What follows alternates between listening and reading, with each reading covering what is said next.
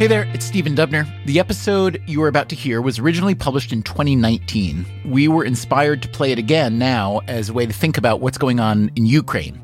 It is by now well established that when Vladimir Putin chose to invade Ukraine, after a long buildup and warnings from the US and many others, that he was expecting a quick and simple victory. Whatever happens next, it's clear that the invasion has turned out to be more difficult than he expected, which got us to wondering has Putin changed his mind about the wisdom of his plan? If he had it to do over, would he choose a different course? And now that he's facing a potential quagmire, is there a way for him to extricate Russia without losing face? The following episode is called How to Change Your Mind.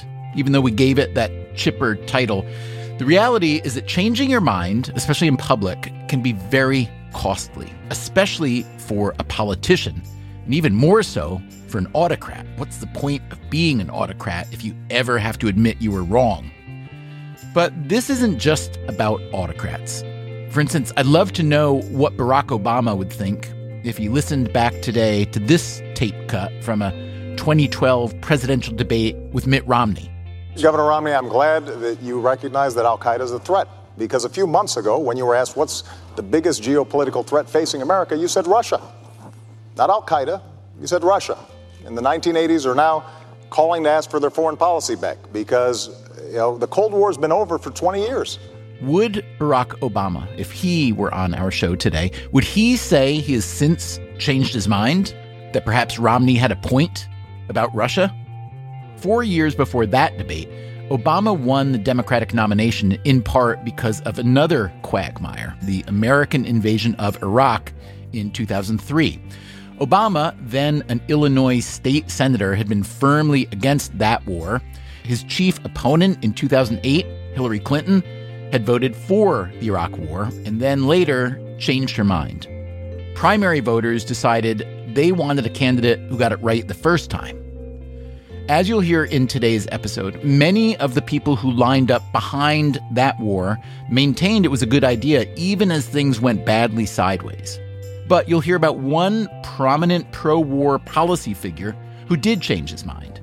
It wasn't easy. He lost a lot of longtime friends. I have mixed feelings about replaying this episode now. Russia's war in Ukraine has been so brutal that maybe it shouldn't be used to make an argument about psychology. But maybe, we were thinking, if we can get better at changing our minds, maybe someday there might be a bit less war.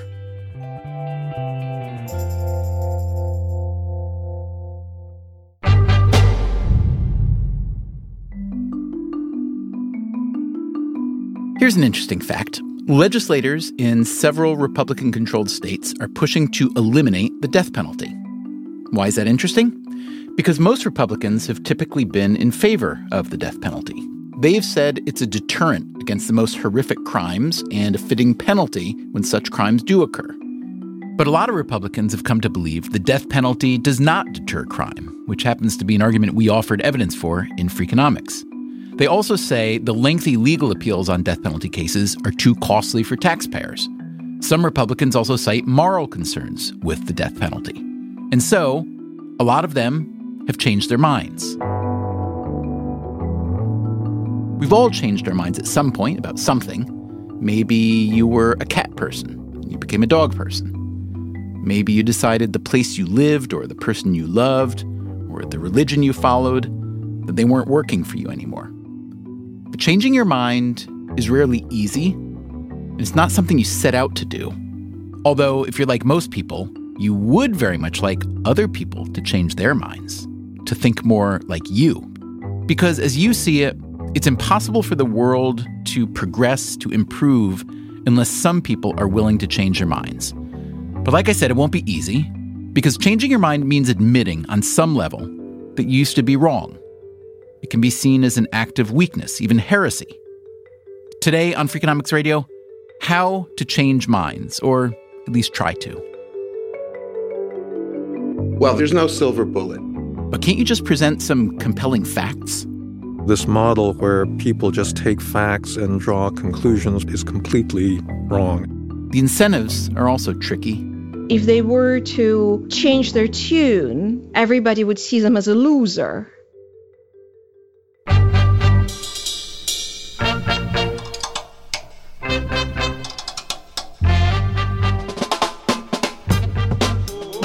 Is Freakonomics Radio, the podcast that explores the hidden side of everything, with your host, Stephen Dubner.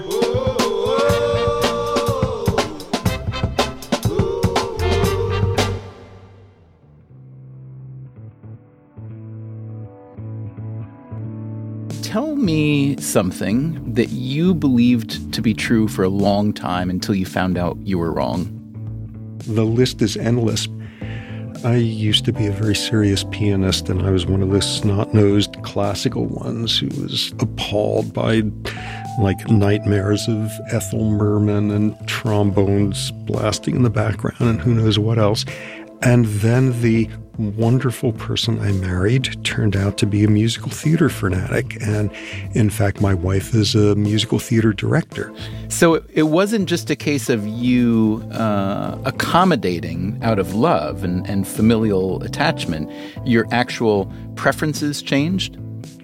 Oh, I thrill at the excitement of like seeing a bunch of barely remembering their lines high school students stumbling their way through Music Man. Or actually, that's not true. I still loathe Music Man, but I actually have come to like like musicals a whole lot. She and I have done 19 of them now together. She's directed. I've been sort of the rehearsal pianist. Oh boy, you really went, uh, you crossed the border then fully. Yes, yes.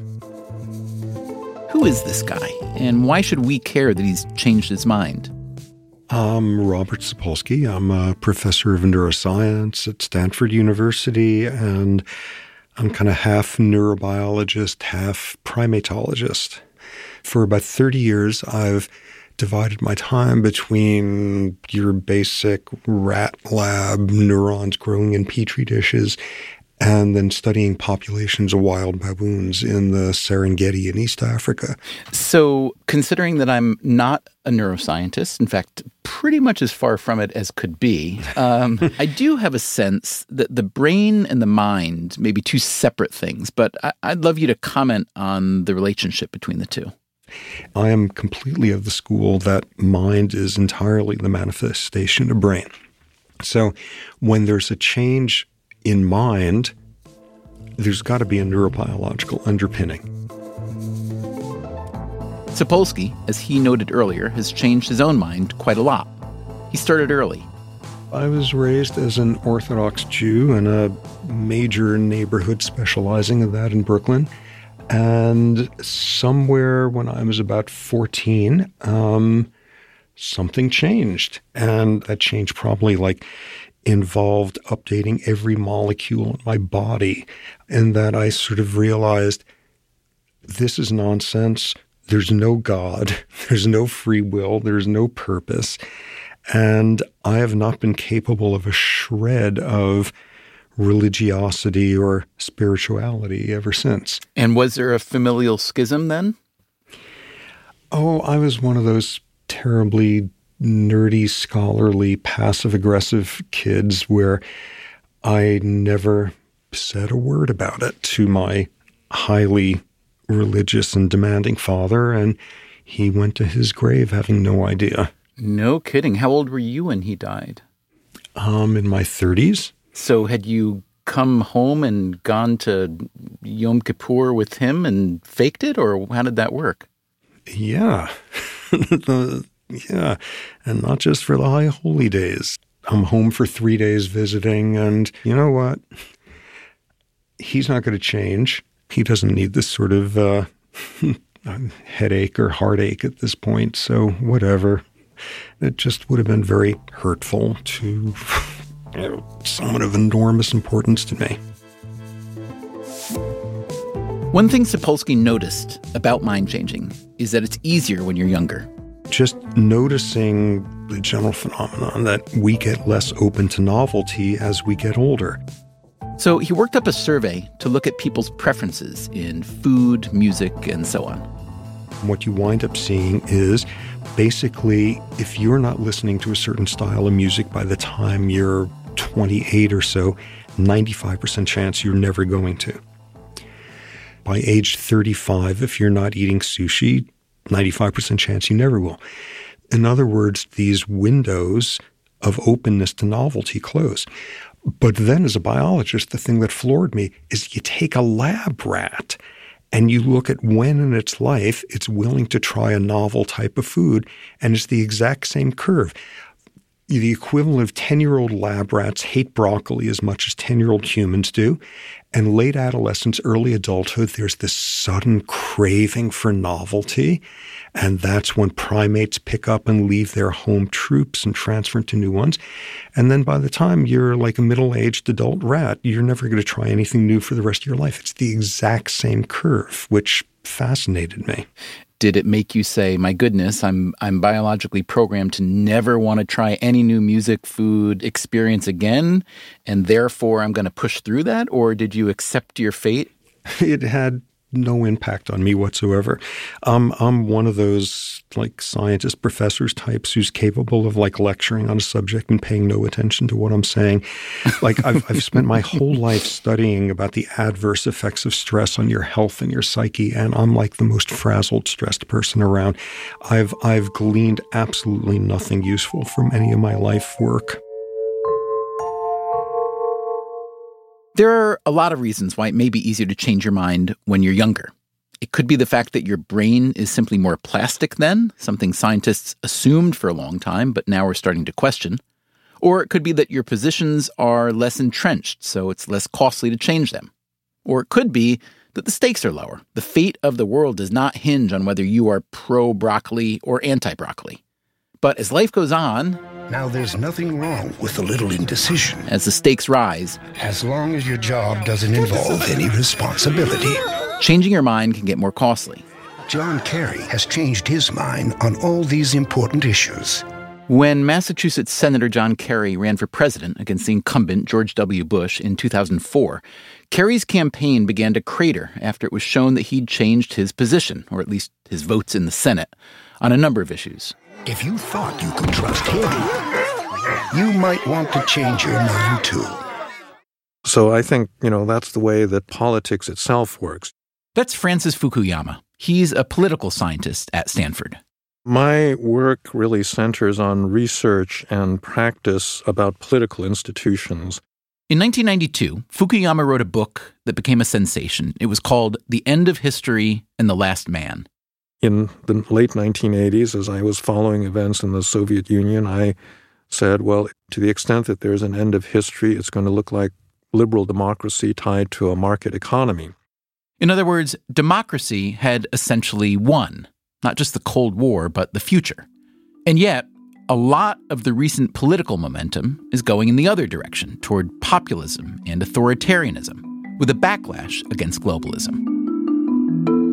So, to what degree do you think your argument was wrong, or at least premature? How confident are you that what we're seeing now is just a backlash and not actually a reversal or an entirely new strain? I'm still reasonably confident. Uh, you know, the way I've formulated my hypothesis right from the beginning was that you needed to show uh, not just that there was unhappiness with liberal democracy, but you needed to posit some other form of social organization that was superior or that was somehow going to displace liberal democracy in the way that communism, you know, asserted that it would displace uh, liberal democracy ultimately. And if you look around the world right now, there are competing systems that are not uh, liberal or democratic. So the Chinese have one, Saudi Arabia and Iran have their versions of it. But I actually don't think that any of those alternative models are likely to become, you know, universal in the way that liberal democracy has become in a, in a you know fairly impressive way the default form of government for very many countries around the world.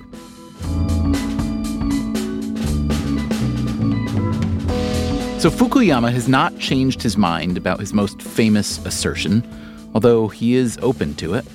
If in 30 years China is bigger than the United States, richer, continues to be stable, uh, continues to be growing faster, then I'd have to say, well, you know, maybe that is the alternative model. But he did change his mind on something else.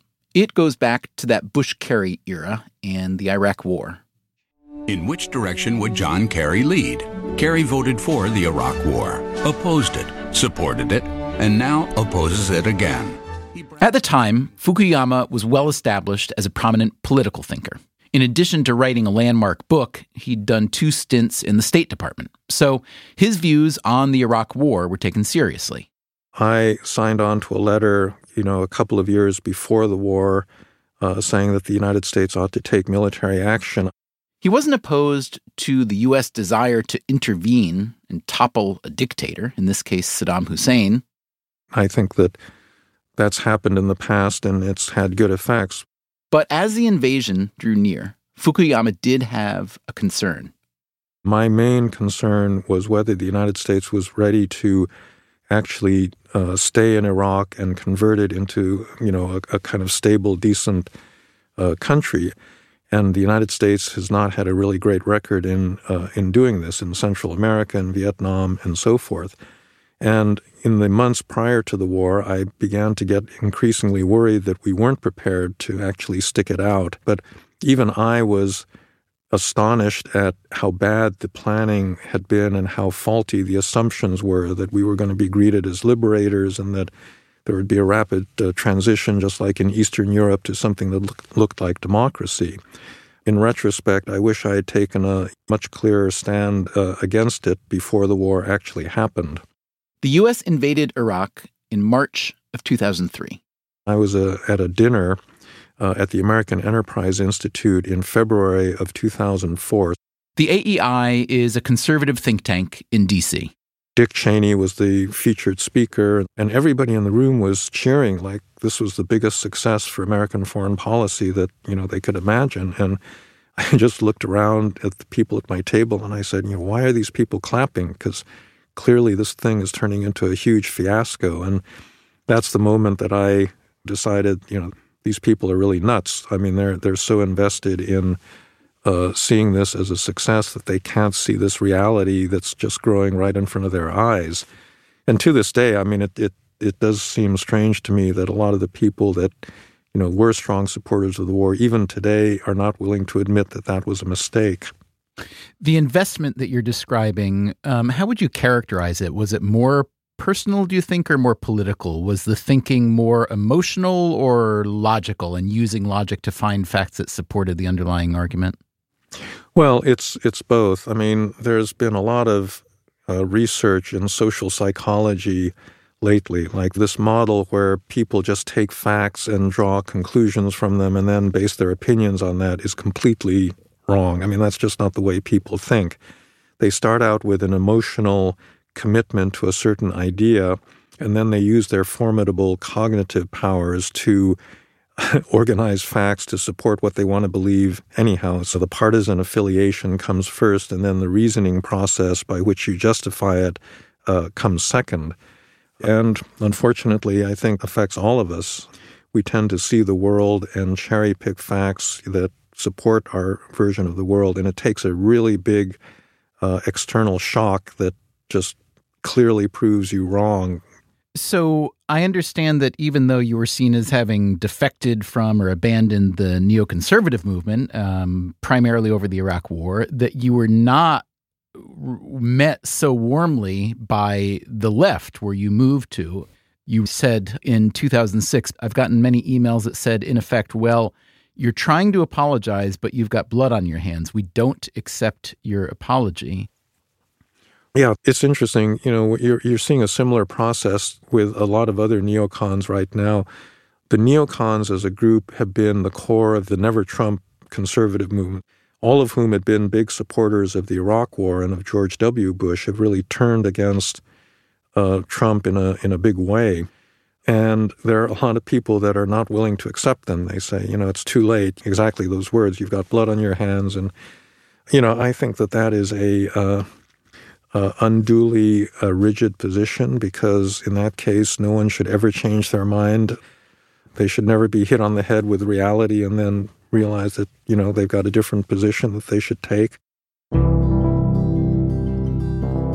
When we talk about changing your mind, we need to acknowledge that every situation is, of course, different. Let's say someone in your family holds a position that you find odious. Why do you find it odious? Maybe you think they're ignoring the facts. But can't people hold different positions based on the same facts?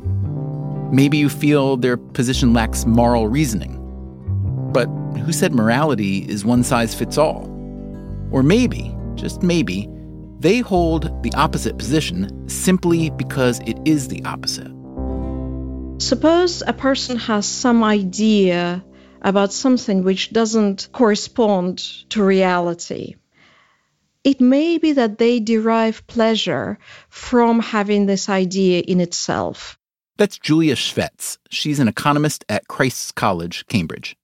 I study people's decisions uh, empirically in order to understand better what drives people. And in the case of someone deriving pleasure from an idea that you disagree with, in that case, you have to ask yourself whether it's actually to their benefit for them to be changing their mind. This idea that we can be so invested in our beliefs, even if we suspect they are wrong, Shvets has found evidence of this in her research. The incorrect vision of the world may actually deliver some benefit to them. And she's found this effect not just in models or lab studies, but out in the real world where people are constantly making decisions about their work, their families, their lives. It seems to be a very important question whether the beliefs we hold about the outside world are somehow connected to this beliefs about ourselves.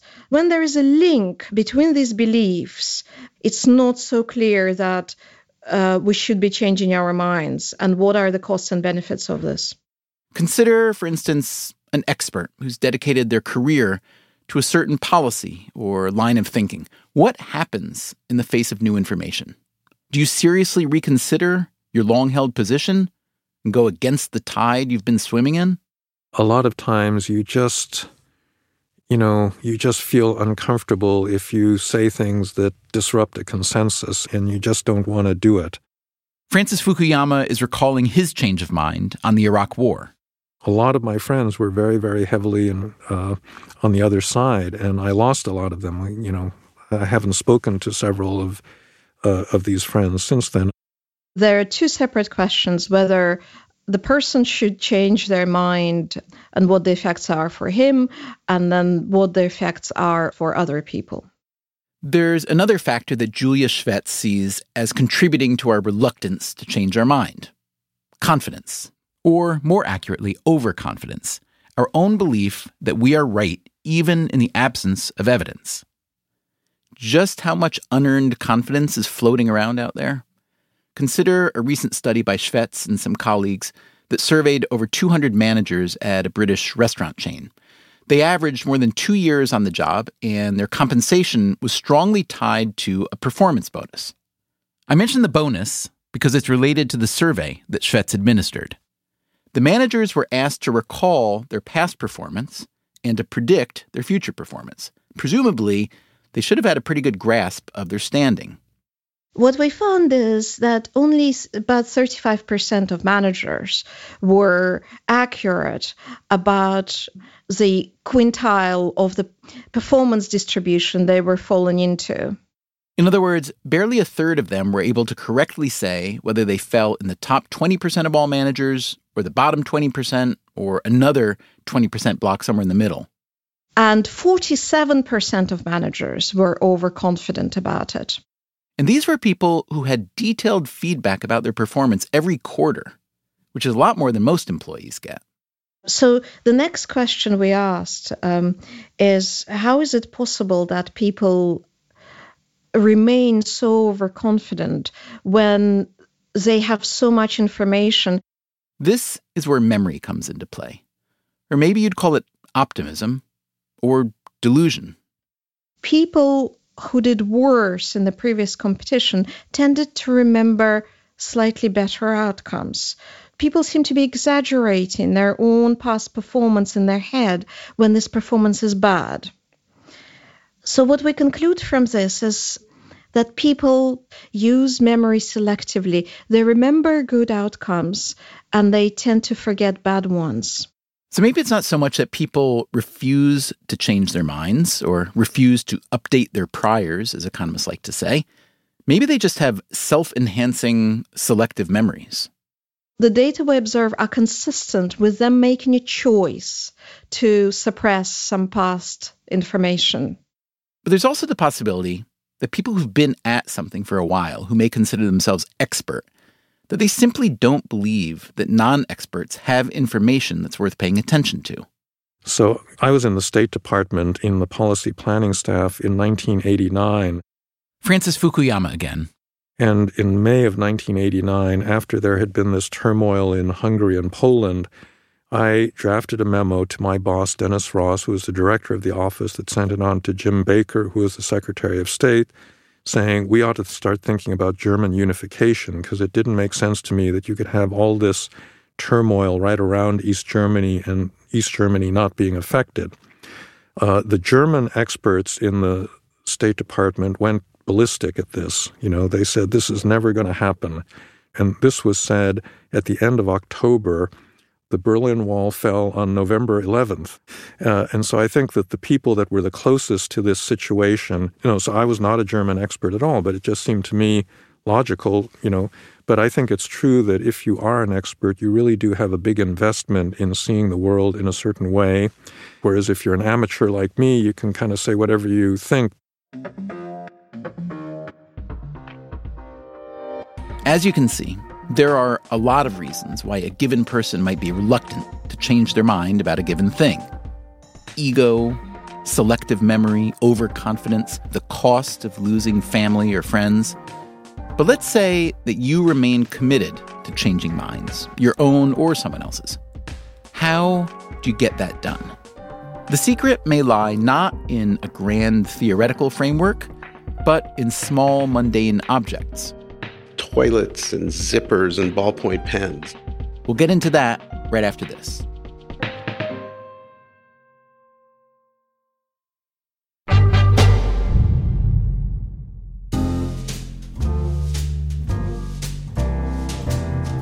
Think of something you have a really strong opinion about. Maybe the best ways to address climate change, the perils of income inequality, how to balance privacy and security, now think about why you have such a strong opinion. How well do you think you could explain your position? If you're forced to give an explanation, you have to really understand, and you have to confront the fact that you might not understand. Whereas when you give reasons, then you do what people do around the Thanksgiving dinner table. They talk about their feelings about it, what they like, what they don't like. That's Stephen Sloman.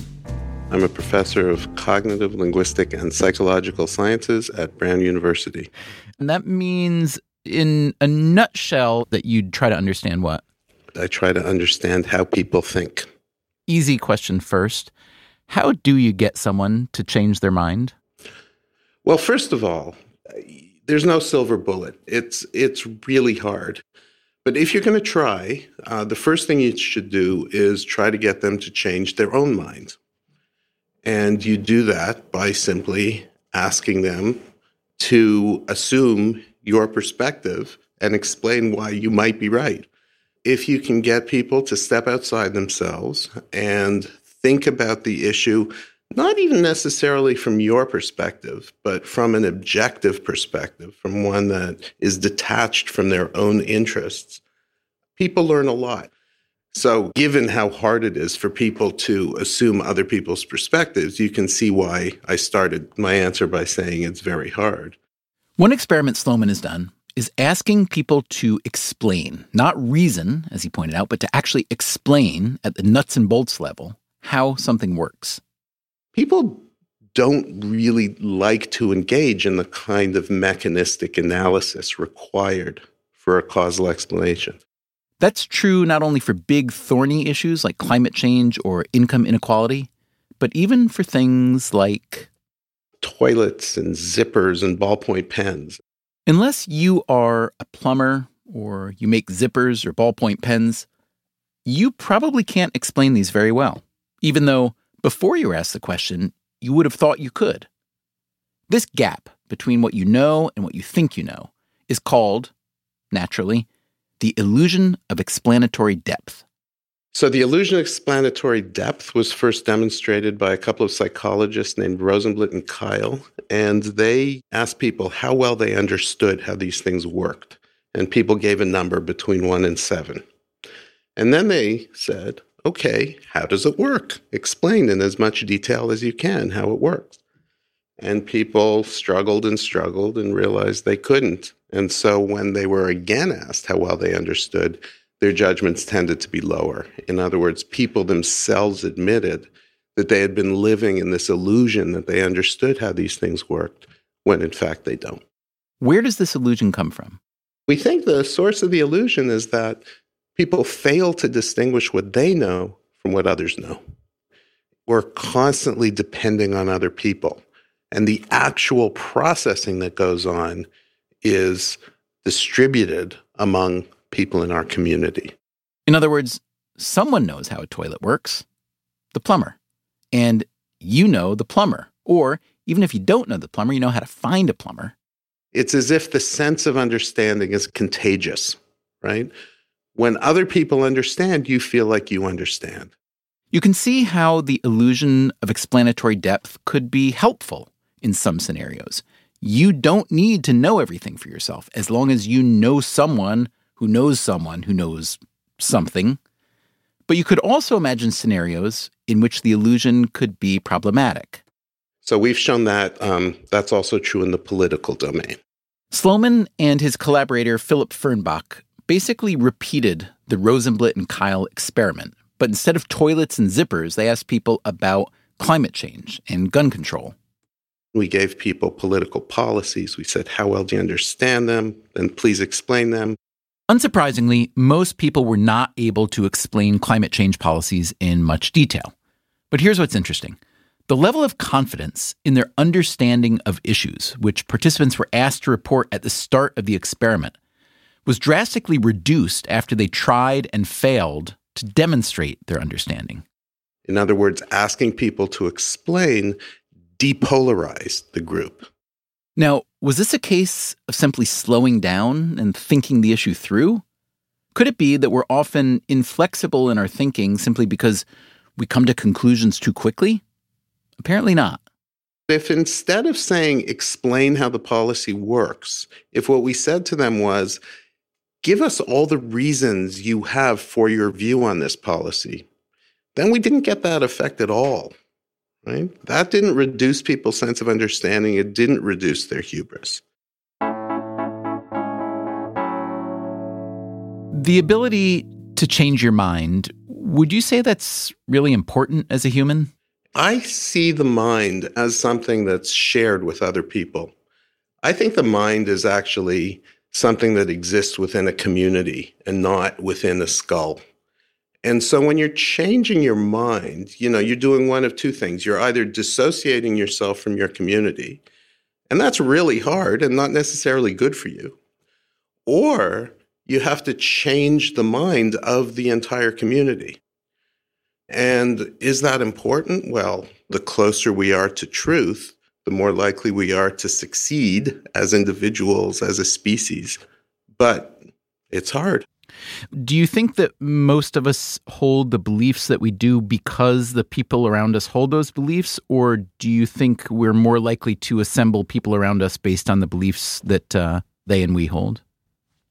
I think the former is more often true. That is, we believe what we do because the people around us believe what they do. This is the way humanity evolved. We depend on other people. And it's not simply a matter of getting us to think more independently. I actually think that this is one of the major problems with the kinds of solutions people are talking about today for our current political problems. I don't think the solution is give people the information they need.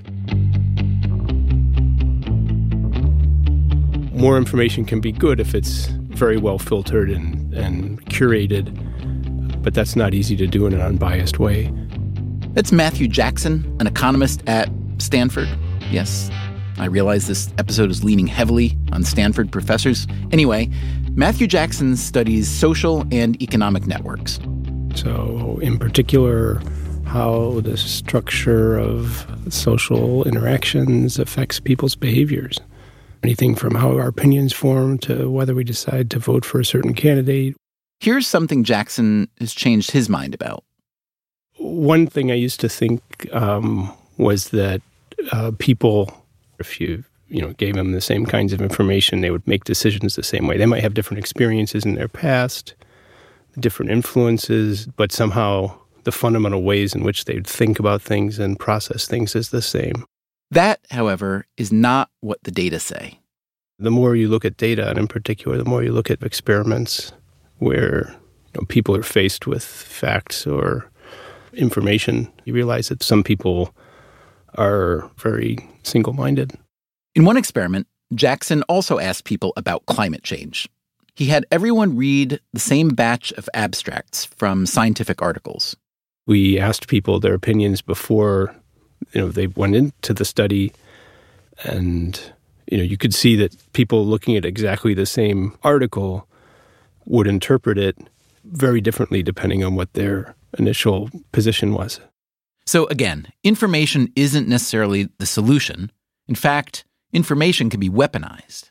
There was a a group of about a, a quarter to a third of the subjects who actually became more polarized um, who who interpreted the, the information heavily in the direction of their priors and actually ended up with more extreme positions um, after the experiment than before.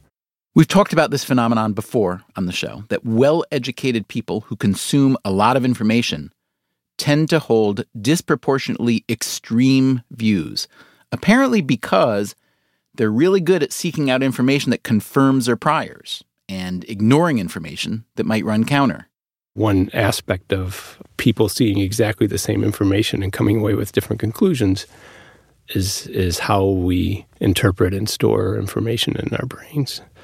It's very easy to sort of snippet things into small little um, pieces that we can remember. Oh, this was for or against. We don't like breaking things down in detail. We just kind of, most of us like to have a superficial understanding. Stephen Sloman again.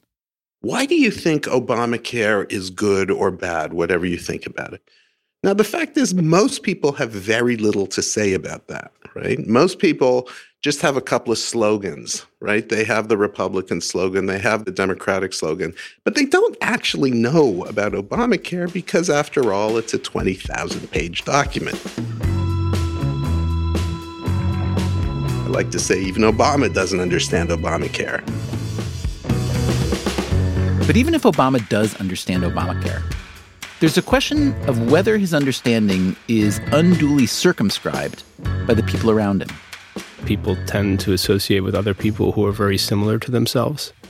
So we end up talking to people most of the time who have very similar past experiences and similar views of the world and and we tend to underestimate that. People don't realize how isolated their world is you know, people wake up after an election and are quite surprised that that anybody could have elected a, a candidate that has a different view than them. So one antidote to inflexible thinking is simply balance. In worlds where our network is well balanced and we, we're actually eventually incorporating everybody's viewpoint, this system works extremely well.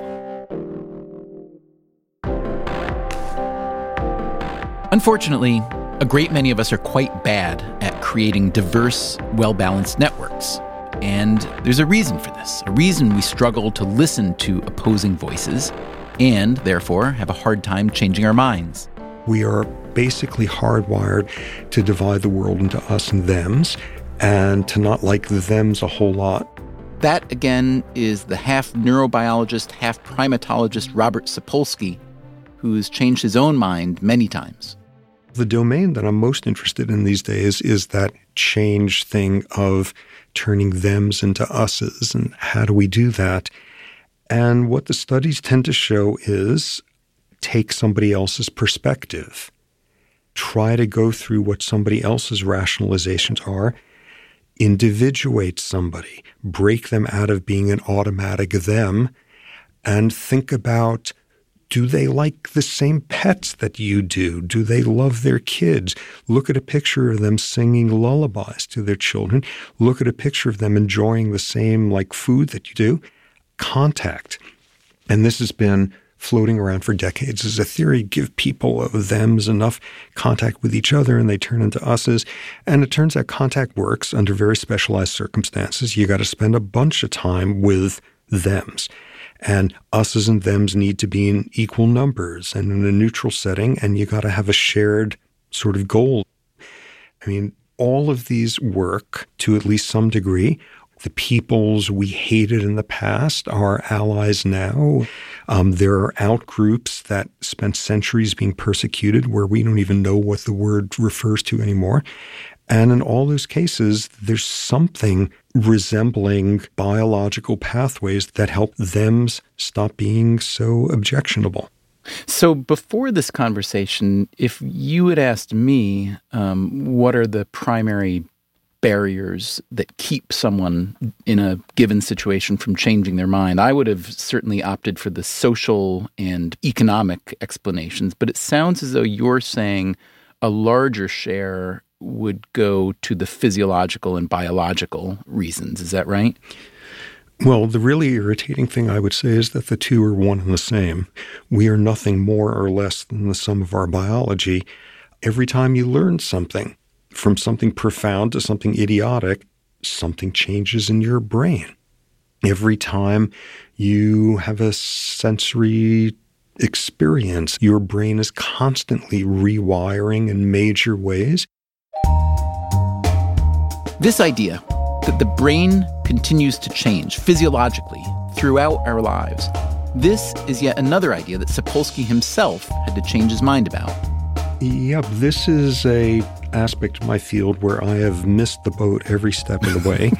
uh, when I started off, this dogma had been in place for like a thousand years worth of intro to neuroscience classes, which is the adult brain doesn't make new neurons. This is the basic premise of all the miserable, untreatable neurological diseases out there. And starting in the 60s, there was one lone prophet named Joe Altman, whose career was basically ruined because he was about 30 years ahead of the curve. And then late 80s, early 90s, some technique got a lot more sensitive and was able to show adult neurogenesis in the brain like crazy. And it became the hottest subject in the field. And I kept saying, ah, nah, that's not a real phenomenon. So I was like, really blew it on that one. It turns out that there's a little pocket, a little population of stem cells sitting in the hippocampus making new neurons. And what was even better was it made them at all the logical times in response to learning, stimulation, exercise. And a ton of work showed that these new neurons actually are useful and they're critical for new types of learning. So that ushered in this whole new world, and then this beautiful new edifice of revisionism came potentially crashing down about a year ago. An extremely, I think, important and well done paper that wound up in the journal Nature showed that despite the clear presence of tons of neurogenesis in rodent brains throughout the lifetime, in monkey brains, there was a lot of reason to think that not a lot of the same occurred in the human brain. And that a lot of the prior evidence for it was pretty circumstantial. And as you might expect, uh, the specialists in the field have been stabbing each other over this one ever since, and it's not clear what the resolution is. It doesn't get much more meta than that. A bunch of scientists changing their minds and trying to change others' minds about whether the brain changes when we change our minds. Robert Sapolsky's own research about us's and thems led to one more change of mind for Sapolsky. I would say the biggest thing that came out of that is I am in every fiber of my soul um, a profound pessimist and like sitting and obsessing for three, four years on what we know about the biological roots of humans being rotten to each other and humans being kind to each other, there's actually a fair amount of room for optimism. So your belief was that humans are disproportionately cruel to each other. That was the old belief, and, and the new belief is that that is not necessarily the case. It's well, we're pretty lousy to each other, but the basic paradox of humans is simultaneously we are the most miserably violent species on this planet, and we are the most cooperative we do stuff which, from the standards of evolution of cooperation, game theory, all of that, would make you know stickleback fish just flabbergasted at how cooperative, how altruistic we are, how often we could do that for strangers. Each one of us, depending on the context, can be awful, can be wonderful, or ambiguously somewhere in between. That again was an update of episode 379 How to Change Your Mind. If you want to hear more from the fascinating Robert Sapolsky, he was a guest on Steve Levitt's podcast, People I Mostly Admire. That episode was called I Don't Think We Have Any Free Will Whatsoever. By the way, Barack Obama, if you are listening and if you want to come on this show to talk about that Cold War line in the 2012 debate with Romney, we will make some room for you in our busy schedule. Meanwhile, coming up next time on Freakonomics Radio, who is afraid of the big bad wolf? Not economists. My view of the wolf is that they have an important ecological role and they're also incredibly impactful on the economy. Impactful on the economy, how? I think it's a great, great question to think about. And don't even get us started on Bambi. That is a stupid inaccuracy. The economists who are crying wolf. It's next time on the show. Until then, take care of yourself and, if you can, someone else too. Freakonomics Radio is produced by Stitcher and Renbud Radio. We can be reached at radio at freakonomics.com. This episode was produced by Matt Hickey. Our staff also includes Allison Craiglow, Greg Rippin, Gabriel Roth, Zach Lapinski, Ryan Kelly, Mary Duke, Rebecca Lee Douglas, Morgan Levy, Julie Kanfer, Emma Tyrrell, Jasmine Klinger, Eleanor Osborne, Lyric Bowditch, Jacob Clemente, and Lena Kullman. Our theme song is Mr. Fortune by the Hitchhikers. All the other music was composed by Luis Guerra. You can get the entire archive of Freakonomics Radio on any podcast app. If you would like to read a transcript or the show notes, go to freakonomics.com. As always, thank you for listening. By age 21, if you haven't gotten a tongue stud, 95% chance you're never going to do anything that bizarre. The Freakonomics Radio Network, the hidden side of everything. Stitcher